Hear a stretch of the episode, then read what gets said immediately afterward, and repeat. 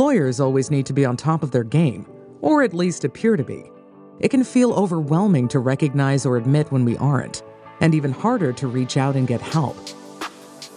Welcome to Sidebar, brought to you by North Carolina's Lawyer Assistance Program, where lawyers help lawyers by sharing their experience, strength, and hope as they delve into their personal journeys of recovery. Hey everybody, this is Robynn Moraites, the director of the North Carolina Lawyer Assistance Program. I'm here with John, who's a LAP volunteer and a civil litigator. John, thanks for being here with us. Thank you, Robynn.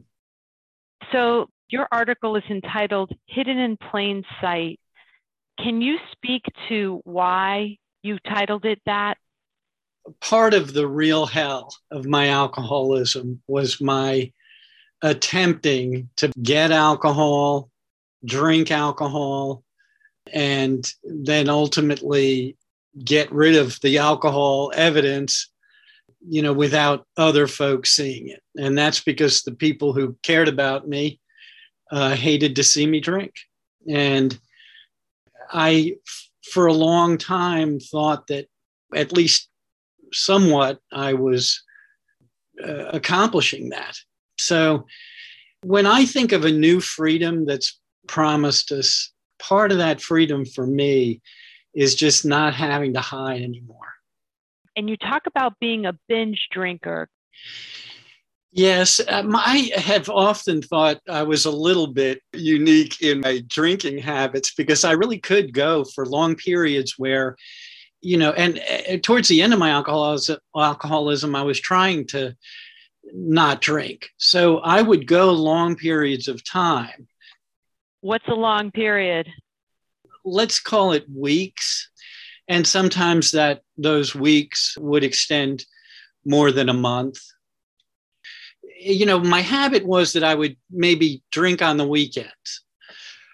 And then over time, that increased. Like I would start earlier and then I would have to try to sober up and you know, so I would stop on a Sunday so that I could be at work on Monday.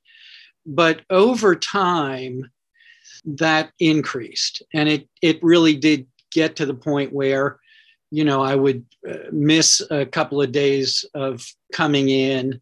And then ultimately, when my alcoholism really uh, kicked in, I could go a week, 10 days, you know, sometimes as long as two weeks of just solid drinking.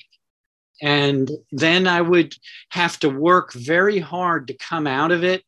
It's hard to say, like, I would have to kind of wean myself off of it. I wouldn't eat much during those time periods, and I'd have to almost learn to eat. I would be um, so deconditioned physically that I didn't eat. So even my jaw the muscles in my jaw would soften. So it became painful to eat after one of my binges. Over time, what happened is those binge times increased. It went from a habit of just being able to drink on the weekends, then they it got worse. That's the dictionary definition, right, of alcoholism that it's progressive and that was my experience. It progressed over time. Sometimes we talk about lawyers being functional alcoholics. Towards the end, when you were drinking for a week straight or two weeks straight, were you still functioning or were you just MIA? So I really thought I was functioning. I guess I picked times where I would be less active in my work. And really, for the longest time, I was very functioning.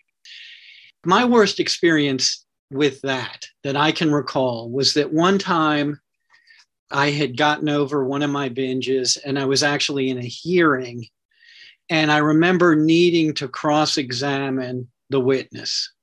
And my you know i my brain just didn't get me there so i really felt that consequence because it was a you know it was an important witness and I just I felt so bad about it that I I knew I couldn't be effective in my cross examination, and that that's something that stayed with me.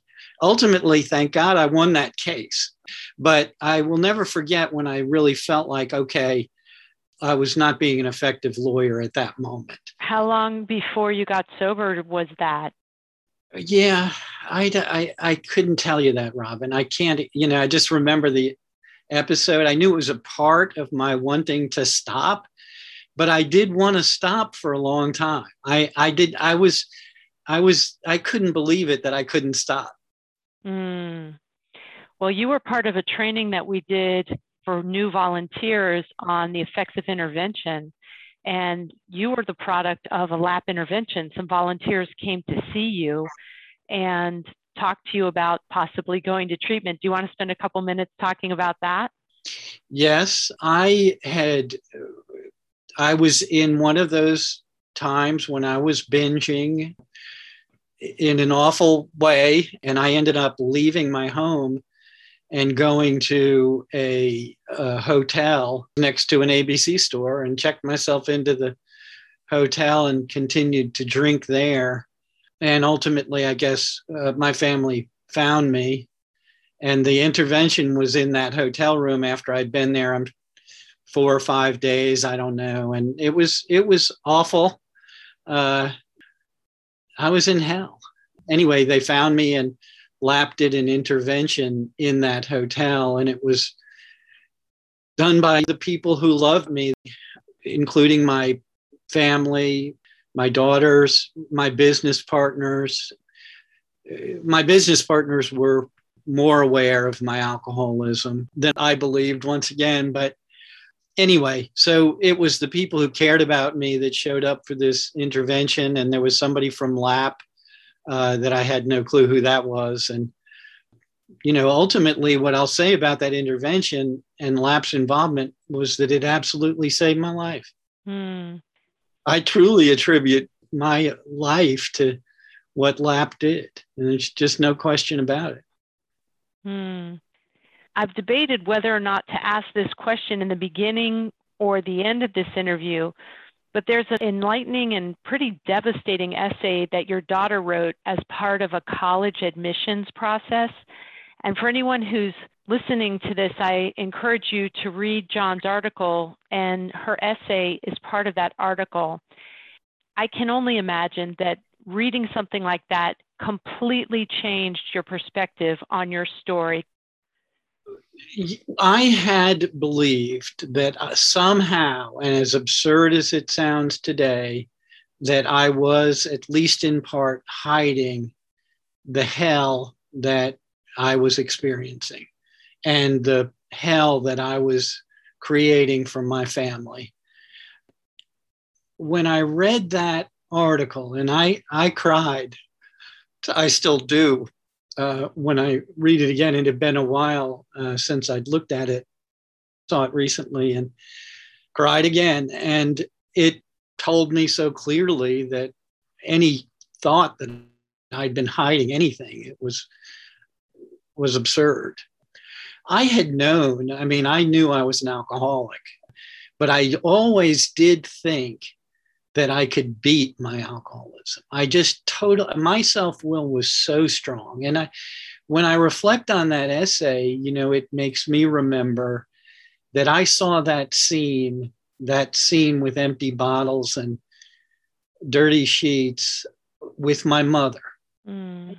And I knew then that if I had to take care of myself from an early age at certain times. My mother was the most loving, wonderful person in the world.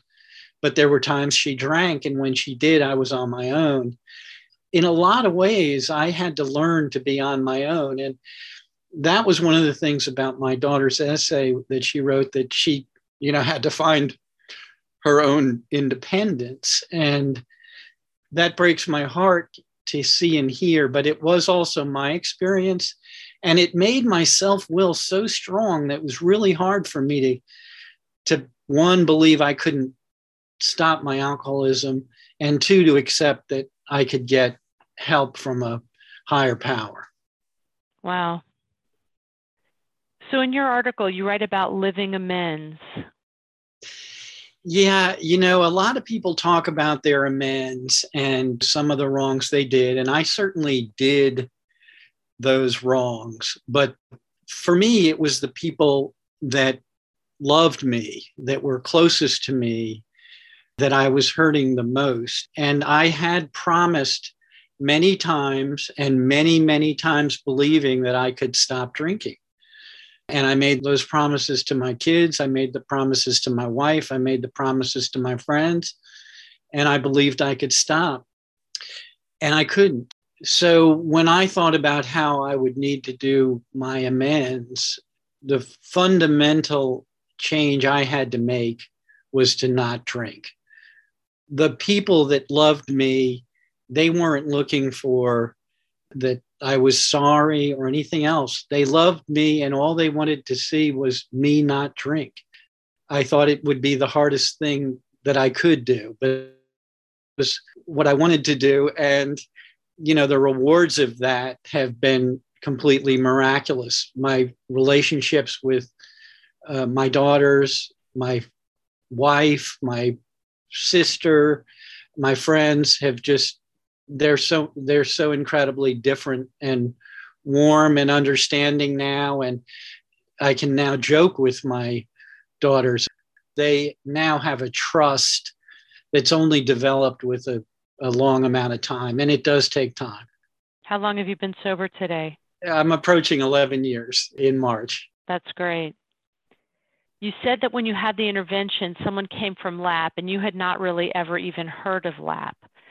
Do you have any guidance for someone who might be listening to this today that has really never had any involvement with our program? Yes, I do. One of the things that I really would like to have folks understand is uh, that it's not the state bar. LAP really is a separate entity that is there to help you. You can share your most intimate problems with. I didn't understand that initially. I thought that being sort of turned into the bar, which scared the hell out of me. So I do want to have folks understand that it is a very separate entity that is there to help folks and is not there to punish you or take you away from the practice of law. I did not have a bar complaint or anything like that at the time or since. But if I had, I know that LAP does try to help folks through those difficult interactions with the state bar. Even though you never had any grievances or any bar complaints or any malpractice, do you think you lost any clients because of your drinking? The truth is, Robynn, that I don't think so, but it wouldn't surprise me. I am not aware of anyone that, you know, I contacted while drinking. Like I say, I worked hard at hiding it. And at least to the outside world, I, I think to some extent I was successful. So I don't know of losing a client, but it certainly wouldn't surprise me.